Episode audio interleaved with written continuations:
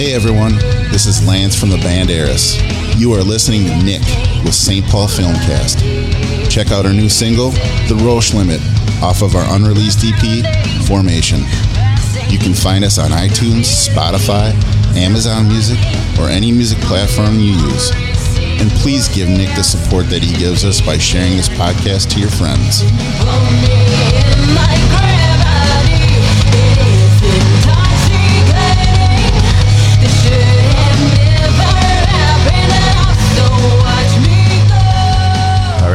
We're ready to begin. Welcome to the St. Paul Filmcast. I'm Nick, And I'm Vince. and today uh, I let Vince pick the, the topic. I usually pick the topic, but he wanted to do "Never Ending Story" from uh, from the '80s, um, 1984, I believe, right? And uh, I don't. If you want to just explain a little bit why, Why? Yeah, out of all the Why- movie- of all the movies to pick, right? Right. You know, I could have picked something like maybe The Princess Bride, right? You Yeah. know, maybe a little more. But I wanted something that, to talk about from my childhood that wasn't a horror movie. right, because like I watched a lot of horror Yeah, movies, we- as you we've know, talked growing enough up, about horror movies, right? yeah. You know, and, and but I also didn't want necessarily to be the ones that you can always see on like The Princess Bride and stuff like that. That is very, very popular, right? yeah, but also I didn't want it to be kind of like ones like Daryl that maybe people didn't know about yeah. because maybe that wasn't so awesome.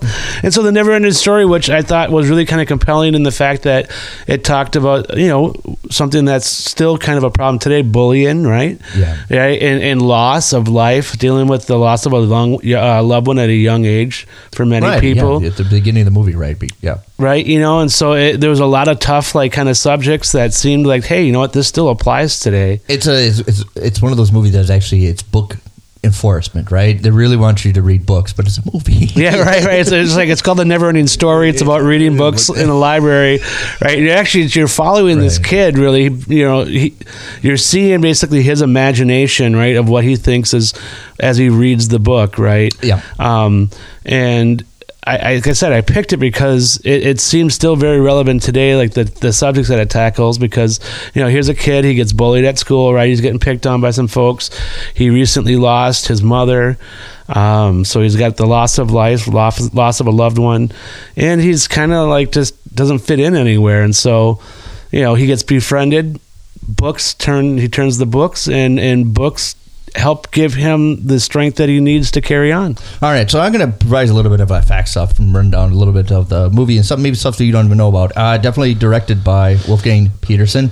Um, he's probably more popular for after this movie. He didn't really do. He did primarily movies before this in Germany. If you look up, it's just primarily in German.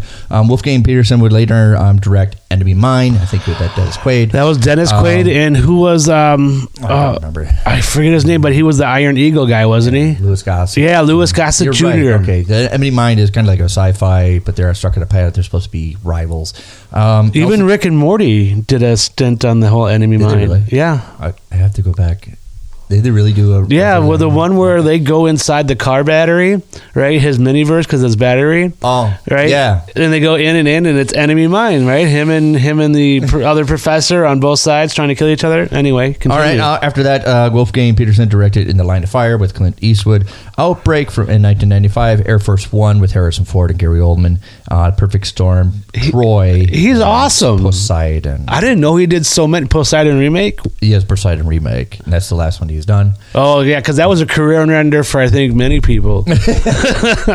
um, this was actually based on a book by Michael Ende um, titled the same title and it's kind of Is that his only book? No, he's done a bunch of other children's books. This is his most popular. This is the one he's most famous for. And in fact, uh, his father, Edgar Ende, was a very well celebrated surrealist painter um, who had was part of the artistic style per- before uh, Nazis came into power, and then when the Nazis declared him.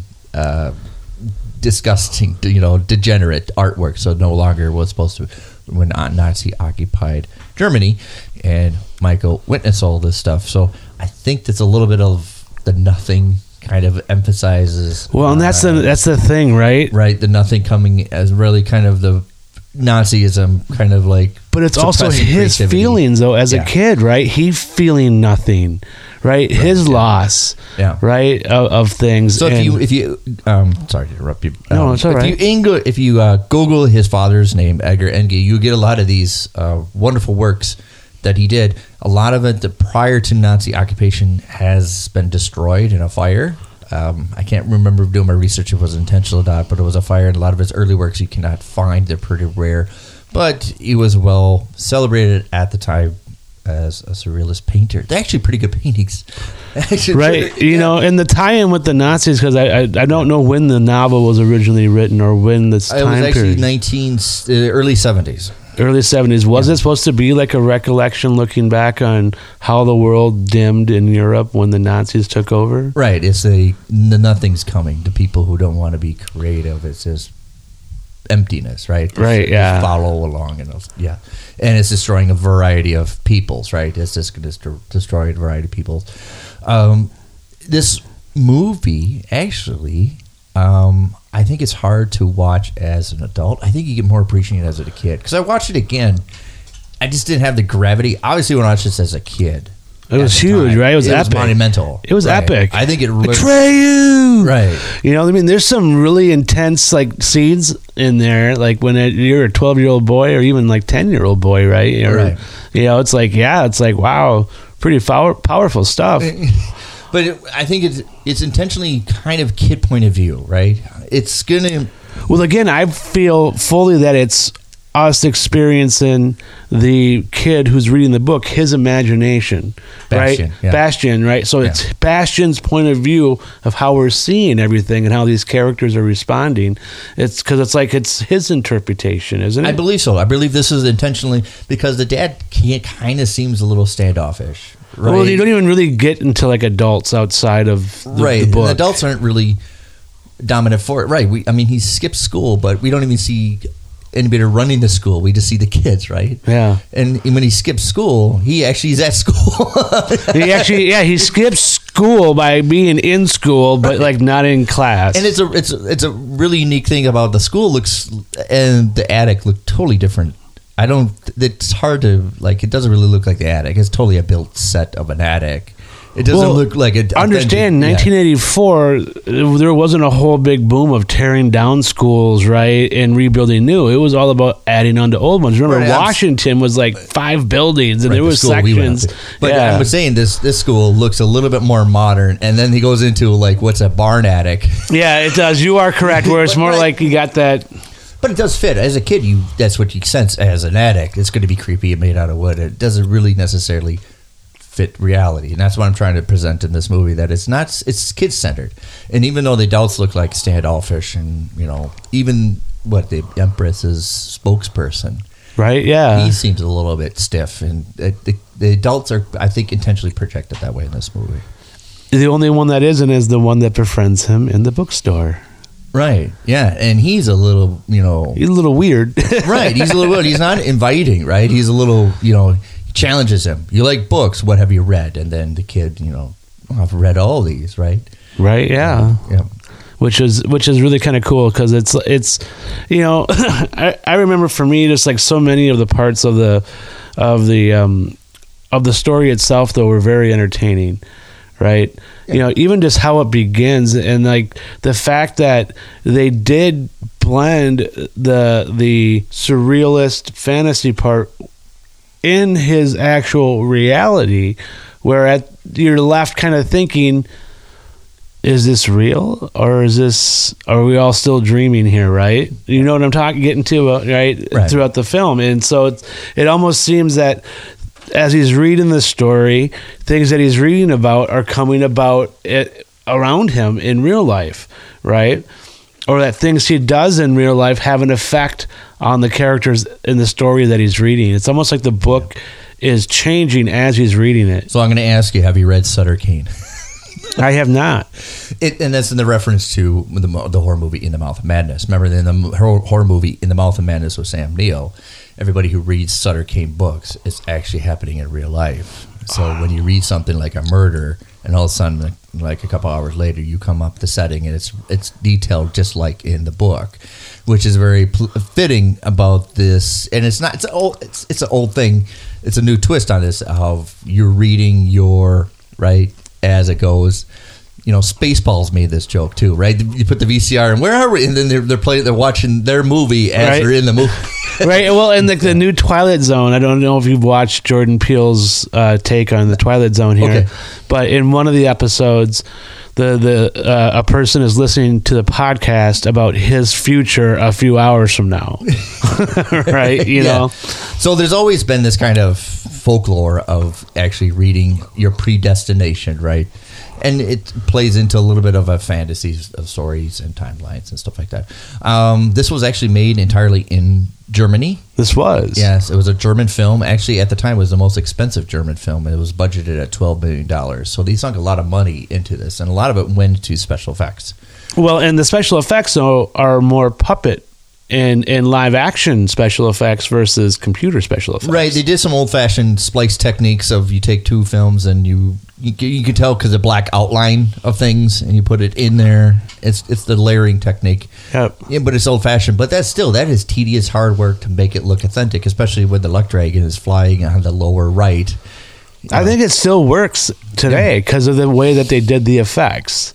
You know, Yeah. that's another reason why like this movie I think is a good pick to watch. And you can watch it on pretty much any streaming service out there. Yeah. Right? Is that the effects hold up for the most part, right? Yeah. Yeah, and it looks a little bit intimidating, but there's certain obviously when I watch it as an adult, I can see how they pulled some of the special things. But for kids, it shouldn't make a big deal, right? Right? Yeah. it should not make a big deal at all. Um, the other thing is, a lot of these um, people, the kids in the movie, didn't really go on to have careers. I mean, no, they did. I can't think of a single one, can you? No, um, the, the, the Not even the princess. no, she didn't really. Yeah, so a lot of the kid, the child actors didn't really go on to do anything after this movie. Obviously, they did some other um, film stuff. I researched about it. Um, the guy who plays um, the boy who played um, Atreyu, he grew up to be a tattoo artist. So Noah Hathaway. Hey, that's not grown- bad. But the funny thing is, people go to him to tattoo the Luck Dragon, well, the orange, anything. Yeah, how many? the Oracle. Uh, well, the Auryn, the symbol, the thing was around his chest that protects you, the thing on the cover of Of the book. Yeah, the snakes. Yeah, this- yeah, it's called the Auryn. Right, because he went to go see the Oracle, and the Auryn protected him. Right. Right. I'm sure he's done a lot of people going, done a lot of never-ending story tattoos. Um, You know, according to IMDb, Yeah. the the budget was twenty seven million dollars estimated. Its opening weekend only took in four point three million, and it only grossed in the USA a little over twenty million. So hopefully, it made up the rest of its money to the. I think it was made up it up uh, based based on video rental sales. right. Right, and that's where I got. I found it. I didn't go to theater to see it. I think we all see it as a rental. Yeah, I, mean, nineteen eighty four. I mean, come on, that wasn't that ET? you had ET that came out that year, right? Oh, you know, a little, a little bit. Uh, Or was that Raiders? that's like eighty-one. What was eighty four? There was big stuff. Was that Strike Back Empires? Yeah, Return of the Jedi came out in '83. Oh man, so nothing came out in '84 that would Well, I, I out of my head, no. Nothing I can think of, You, huh? you challenging me. maybe Jaws 3D. I don't no, but I mean, yeah, like I don't think, like you said, none of the child actors in the movie, um, really went on to do anything. nothing of that we would really even recognize. Now the question was that it was a German film, Yeah. but it, it's all in English. It's all in English, and actually, that's not necessarily true. A lot of the like the downtown scene of the kids chasing uh, Bastian that was actually in Vancouver, in Canada, British Columbia. just Oh. for just for Location. just locations and stuff like that. But in set, in sounds, and a lot of the second unit shots were from Germany. Now it should be said that Bastian's father is actually a pretty well-known actor. Um, Gerald McRaney, he was Yes. a popular TV show. I think was Major Dad, right? Uh, mostly he was on the A team. He's been on Simon and Simon was another popular TV show that he was on. Um, he, he was um, he's been in a lot of things. So it's like Right, and he was he's going to be on the in the uh, upcoming Deadwood movie. He was in the Deadwood season three as uh, Stephen but- Ambrose Hearst. Yeah, mining- Hearst. yeah, Hearst Mining, which Stephen Ambrose Hearst was William Randolph Hearst's father, and William Randolph Hearst was the newspaper guru who we based Citizen Kane on. So there's your connection there. Right? Yeah, yeah, yeah. No, it's it, it's actually I've been waiting. They're gonna do a Deadwood movie, huh? That's Yeah. interesting. In a couple weeks coming up. But having seen this movie so many times, Yeah. yourself, I'm assuming you have seen this numerous times, Yeah. right? Do you have a favorite scene in it? Because I know for me, like the favorite scene that I have, and this may sound, I mean, it's, it's tragic, but it's like it's probably one of the most like pivotal scenes is when uh, Atreyu is lost Well, in the, what- in the swamps of sadness. Right, that's one of the more, most memorable scenes because it's actually terrifying as a kid. Right? Yeah. yeah, it's the swamp of sadness. Um, it was hard to film because he went through so many horses that would not sit still. Right? I can imagine you want to sit here in a sinking swamp now. So what they did was put him on a hydraulic wooden platform, and the hydraulic wooden platform was just lower. Lower. But they, they had it took monumental times. I think it was just to find a horse that would sit still, even when it was up to the neck. But that was so worth it, though. Right, right, yeah. And they blew weeks and weeks to find the right horse, and they wanted a white horse, so it took, right, and it Of was course. just, of course, sit still to film the the, the scene, right? And and and, and, a, and an important thing to me from this scene is like just how devastating something like depression can be. Well, a lot of people always question the the logic of it because now Atreyu is sad. Well, how come he's not sinking? because he's not allowing himself to be devoured by it. Okay, Right? It, it's the choice that sometimes depression, you know, when it becomes so, it's just so overwhelming that you actually elect not to fight it. yeah, right? And you just let it take over you versus, you know, he obviously was sad for the loss of his horse, but he knew that he had to carry on. Otherwise, he would himself become swallowed by that the explains swamp. it much more well because as a you know when you watch it now, you're like, well, why is he not sinking? Yeah, I think it was, but you try the explanation that it's the trigger is going to make you want it, but you have to make the choice of not going further. yeah. You have to make that conscious choice that you're giving up. Right. Okay. You know, like the horse did. Like I can't do it. The other aspect I was going to bring up is the the challenge of kids, and so you have the the bookkeeper challenge of the boy. Can you read this? You know, it's just not for you know. Right? This isn't a- some third third grade book. Right, and the mirror aspect of Atreyu and Bastian because Atreyu says I can do it, and what the Empress's spokesperson is like, but you're a little, you're a child. In fact, the whole congression is just laughing. You're just a little kid. You can't do anything, and Atreyu is going to take up the challenge and do it. And uh, at a lot of aspects of going on a journey, right? And you see this a lot of it in Star Wars and everything. Of a person going on a journey, you have to encounter a lot of challenges and set well, An impossible journey. uh, and not only challenge you physically, Yeah. right, but also mentally. You have riddles and stuff like that. And of course, the turtle, right? Wow, wow. I love the turtle. Yeah, the turtle. It's just almost like what was like Godzilla's nemesis, the giant turtle. I think I think he's coming in the King of Monsters was Gamera. Oh yeah, yeah, yeah. Gamera, not Gamora from Guardians. of That's a different monster. Yeah, yeah. Gam- Gamera, which is a gigantic, stands upright turtle. It's like Squirtle from Pikachu, but bigger. Right, and Terry Pratchett's favorite, um, his novel series called Discworld, with an entire world that rides on the back of a turtle.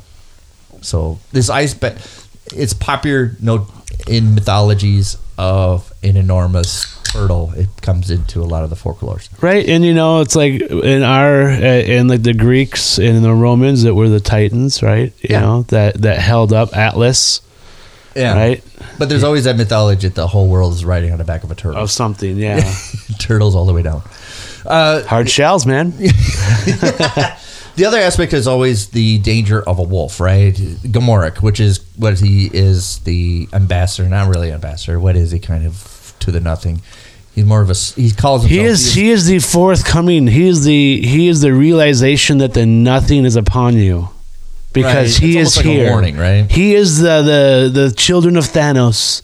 You know, right? It- Just by that guy showing up, Thanos is there. It's the even though he's ambassador, there. Yeah. right? And I, I'm trying to think of Ambassador is a good good way to. I'm trying to think of. There's a lot of. I think every culture in the world, except for probably Native Americans, review the wolf as dangerous, right? Scary, you know, predatorial, bad. But I think that's a well, very predator, right? right? Predator. It's viewed as a predator. Right, and the puppetry for it, I think is still effective, right? Hey, I thought it was a very, very effective uh, character as a kid. He was a little bit terrifying, right? Yeah, You know, you you have this. I mean, obviously, I see how they can do it, and they have it, the puppetry. but we know now, right? Right, we know We've now. seen the wizard behind the, the, the, you know, we've seen the guy behind the wizard, right? yes. So that's another one of the challenges for the hero's journey, right? The the hero Atreyu, right? And just real quick, this was not a Jim Henson's workshop. This was like a competing workshop that did this, right? all the wasn't like puppetry. Jim Henson's puppetry that was all from scratch, right? Yep. Um, of course, we get into the assistance, right, of for Treyo, which is the luck dragon. Yes. One of the, I mean, the, the luck dragon. What luck to come ac- upon the luck dragon? With a Falkor, right? Falkor, yes. Which is what they demonstrated was a lot of uh, old airplane parts that they just put a lot of fake hair over. Hey, ingenuity, right? And yeah, but that's tedious and long work, but it's still effective work. But they did the same thing for Java, right? But a lot of the winking and the eyes and everything, it makes it look authentic, right? As a It kid, you totally believe that it, it was real. You need those little things that give that sense of realism, right? The big movement of the arms, it's like, oh, everyone knows robots can do that, right? It's those little facial expressions, right? That that give you, oh my god, I'm believing this. Yeah, and then the whole aspect of a lot of things that seem harmless or we attribute to as being on the good side is the affectionate big eyes, right? Yeah. He looks like a puppy almost, a Aw. giant furry, cuddly puppy. Where Gmork, the wolf, looks yeah. Yeah. So a lot of simple, basic projectile mythology is put into the movie, and also we have the challenge of the sphinxes, right? Yeah, the sphinxes, yeah. And this is another challenge for the hero Treyo to do. And I think the challenge is he has to what portray confidence, right? There was a there was a number of challenges that he had to face at each one, right? Wasn't there like two or three? Yep. And the initial entrance into the the Sphinx ones, right? That they open up the eyes. If you even questioned that you could do it, right? We'll know and you're gone. Right. There's Yeah. a lot of like mysticism behind of we know your feelings, your true intents. Well, it kind of reminds me a lot about the Last Crusades, right? And it's at the end of the movie, and Harrison Ford's character, Oh, the Indiana, Jones Last Crusade. right? Yeah. Indiana Jones is, you know, okay, I got to get, I got to retrieve the Grail, and he has to do three challenges in order to get to it, right? He had to, you know, show that he was worthy among whatever, and what does a worthy person do or whatever? They kneel, and they, right? So Yeah. it, it reminded me a lot of that. And so we have basically uh, the with the the, the luck dragon actually assisting the Atreyu. You get um, also the, have people that actually assist the luck dragon. Yeah. actually, you know, clean clean up his bandages and help him out and stuff like. that. Yeah, um, I forget their names. the, the old the old people, right? Yeah, and they're yeah the old people and like they they they were at a very were they off planet or were they they were at a different location on the planet. Yeah, yeah. Well, Fantasia is a whole different. Yeah, It's a whole different thing because like Yeah. the whole thing about the nothingness is that it literally is consuming the planet. Right? It's not that the planet just dies in that area; is that there's no planet left there. Right? nothing, It's just right. a void, right? And so um, they have to solve this problem before time runs out. yeah, yeah, yeah. yes. And like you kind of get the ideas when you're reading it and you when you're watching the movie that there really is like how do they win? How do they beat this thing? Right. It's almost like the Avengers. Like, how do you, after you lost, how do you, right? Because there is a harsh conclusion to this, right? There is- Very harsh right. conclusion. Like, you, you lost, man. I mean, you really got eaten up, right? There's a, now we're just floating meteorites. right? Specks of dust is like floating among the stars, and it's just like, wow, how could they have stopped that in the first place? You know, yeah, yeah. The Ivory Tower still stands, which is, I think, an important part of the story because it still establishes that no matter all the destruction, you still have an, a place that probably can't be harmed, right? It's almost like a sanctuary. there is, yeah, that, that as long as you keep your faith, right? It was about his belief, right? Bastian's belief. Bastian's belief, right? This is the point where he's impacting even more than anything the future of Fantasia. Well, and then, then you have to become the realization that what you're reading is not necessarily fiction; that it's really occurring.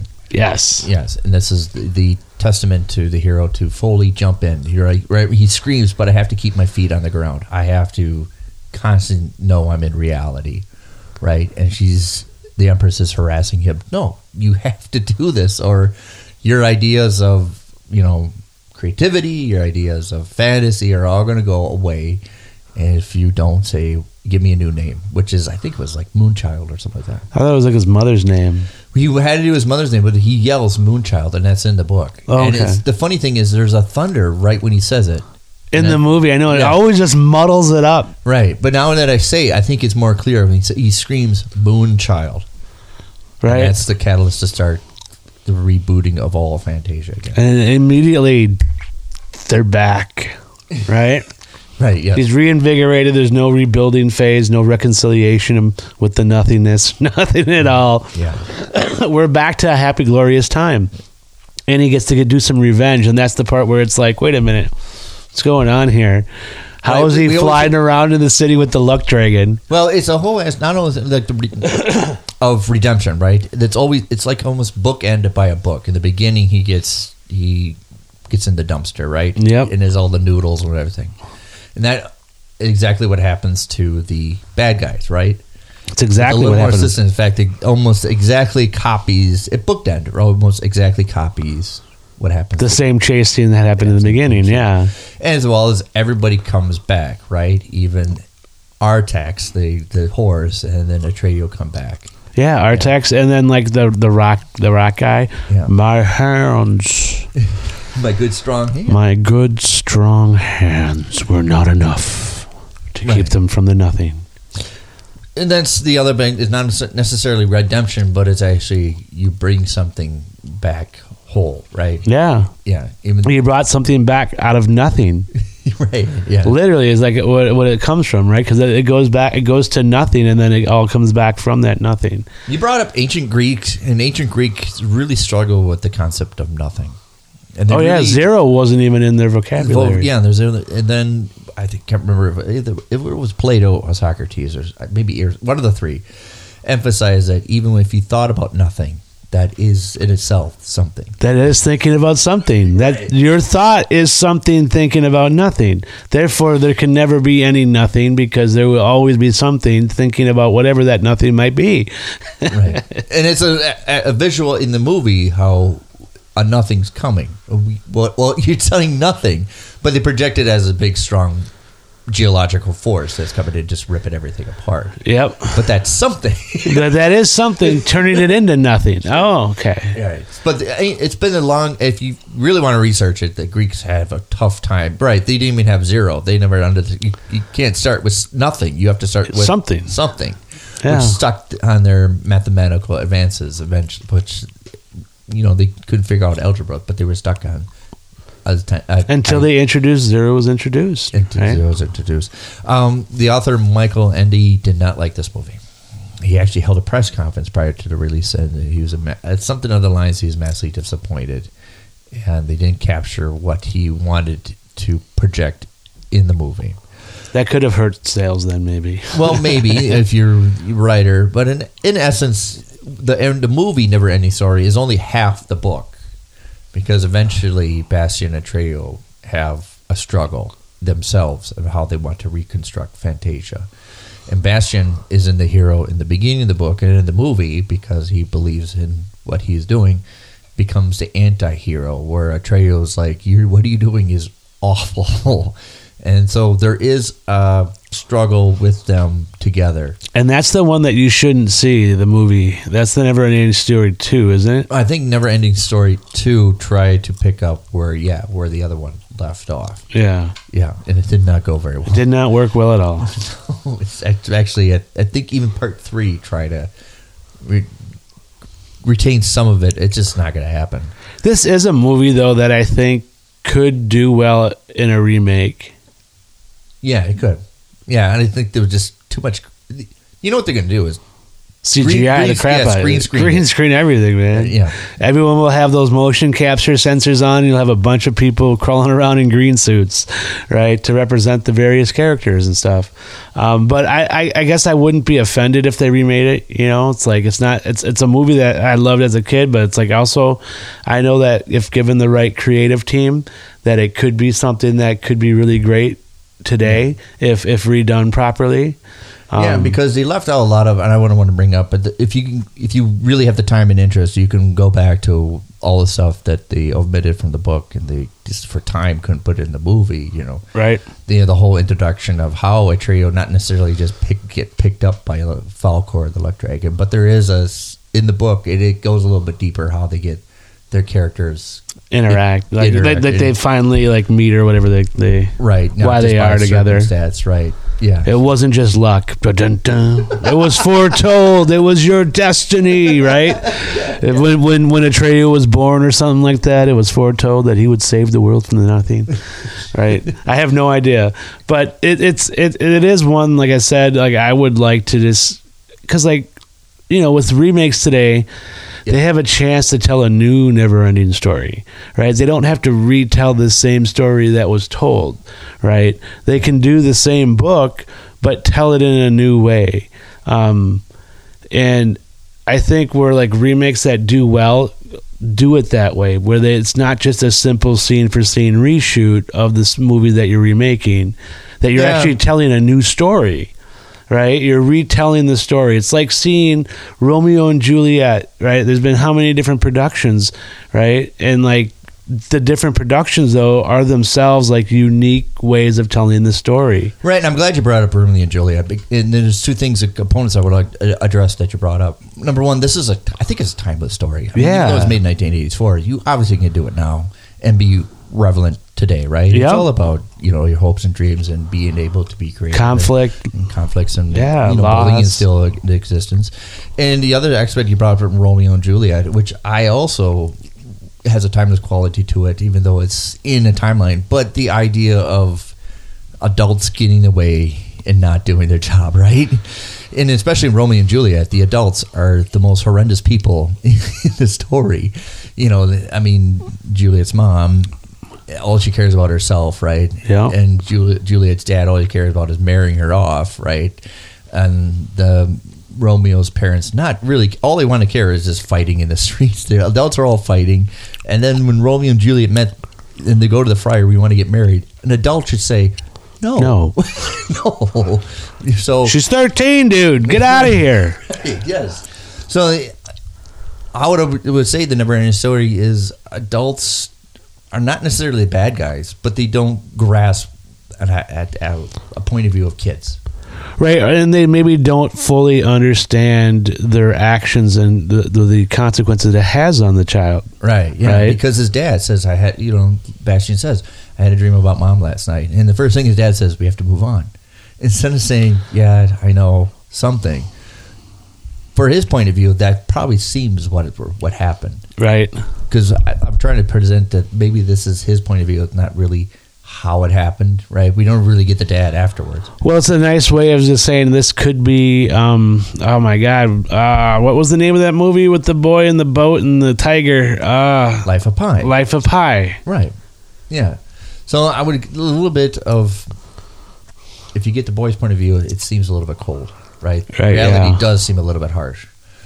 And And his dad may have said, "Hey, you know, it's I understand this, but we need to move on." Right. But He's- we just see it as move on. and he even sees his classroom, and nobody cares that he's gone. Nobody talks about it. They're just having normal classroom, which seems cold to you, right? Like, how come no one cares? I just lost my mom. Right? Yeah. Why? Why am he picking on me and I lost my mom? Right? That's the worst kind of bullying. It is. right? That kind of sucks. it makes you even feel kind of worse for the kid, you know, when you when you think about the things like that. But like, yeah, it's totally from the point of view of the child. Yeah. And uh, what is he? Twelve, right? He's fifth grade or something like that, or is he seventh grade? I think he was like 12 years old, 10 years old. Yeah. Yeah, he was around there. Um, because he he plays hooky, and it still that gets me to this day. He plays hooky by just ditching in school. Ditching in school, which I didn't do that. You know, it's like I didn't ditch school much, but when I did, it wasn't just to go Wasn't into a school. room to like hang out in a different room, Read books. right? yes, yes. You know, it's like I probably would have like ran off to like maybe some f- forest and like climbed a tree or something. You know, Yeah. So I'll, I'll ask you. You know, we're only got a couple minutes left, but I'll ask you: What does the title relate to you? Why is it always regarded as the title says "Never Ending Story"? well, people should understand it's never ending story is one word. It's not two words, right? Okay. It actually is like so. That's like a oh, it's runs on forever, right? The title itself Oh, I never thought about that. It was a good, good catch. Yeah. Okay. So like I, I thought the title there was kind of catchy, you know, just kind of oh, and how you did it. Yep. It just runs on. Funny, cute. Um, but clearly, even when we came to the conclusion in our movie, the, we never reached a full conclusion of what would happen for, to Fantasia. Right? Those stories Yeah. were yet to be told. I think is how they leave it. Right. I think that you're right. The title suggests that it's never ending because the ending wasn't. It was just another beginning, Yeah. and it's another Greek, ancient Greek philosophy that, that the ending means there's something new starting. Yep. For every end, there is now a new beginning. For every ending, there's a beginning. Right. Yeah. And so it's like, even though we reached the conclusion of this one, there are still many more to follow. You know what Steven Wright said about you know endings and all that stuff. It's like I wish the first word I said was quote, so the last word I say would be unquote. like in the very beginning, like page one, quote, unquote. Literally, like that was the story some dude told me, right? There are some funny before. There are some funny stuff into it. Yeah, it's not an all sad thing, right? I mean, I, I didn't, no movie can just be one like constant emotional, right? Right, I think that's why it encapsulates kids. And even though they do some scary stuff in there, you get It's an emotional roller coaster, right? Right. Because you go from points of like, oh, what's this thing going on? Of curiosity of what's happening, what's happening. Oh no, that's evil, scary. We need to run away. To oh, let's fight back. We're gonna get together. We got a plan. To like, oh my god, despair. All is lost. I can't believe it actually happened, and everyone's gone. To like, I can't believe they're all back. Oh my god, right? so it's like there is a whole lot of emotional uh, changes that it brings you through. Uh, before you go, the dad puts orange juice and raw eggs in a blender and turns it on and drinks it. Could you do it? No, just like remember from like the was it not the facts of life, but uh, um, what was what was the one with Willis? Um, um, Moonlighting? no, no, no. Um, what you talking about, Willis? Um, Different Arnold, yeah, different strokes, right? Where, where like I remember, like it was either Kimberly or whatever was like on a health kick, and so they were just drinking raw eggs. Oh no! Yeah, like doing like down in two raw eggs. I'm like, did no? Arnold and Willis and Kimberly were all Yeah, it was just ridiculous. It was not good, so I, I can't do that. right. I I watched that when I rewatched it. I was like, "There's no way I'm gonna do that." No, but that was actually like That was popular. that Edie thing. That was an '80s thing. Blender, yeah, put it in a blender, right? Like you just you just do the you just do the raw egg, and then people finally realized, oh, you could die from salmonella if you did that. Maybe that's not so healthy, right? Maybe frying it isn't so bad. right. so All right. Well, this is a little quick mini. You know, we usually go a little bit. This is a little fun, quick little one for us. yeah, you know, I didn't want to bore people with too many details about the actual movie itself because, uh, again, this is something that if you have never experienced it, you should at least experience it. And I would. I, I hate to say it because I really hate. I've only done the cliff notes for the book. Read the book. I've not read the book. I'm really bad at that. It's thick, man. but my imagination i can only imagine what the book would be like right you know versus like so i mean like I, i'd rather imagine what the book is like rather than reading it kind of like how people who like to read the books and they just want to imagine what the movie be, would be like but not want to watch the movie Yeah. i'm going to imagine what the book is like and just not read it I'm, i think my, my imagination would be better reading it might actually ruin it All right. well, uh, God, I, I don't want to do this pun, but I'm going to do it. Of course, our podcast has an end to it, so it's not over till the guest says. it's over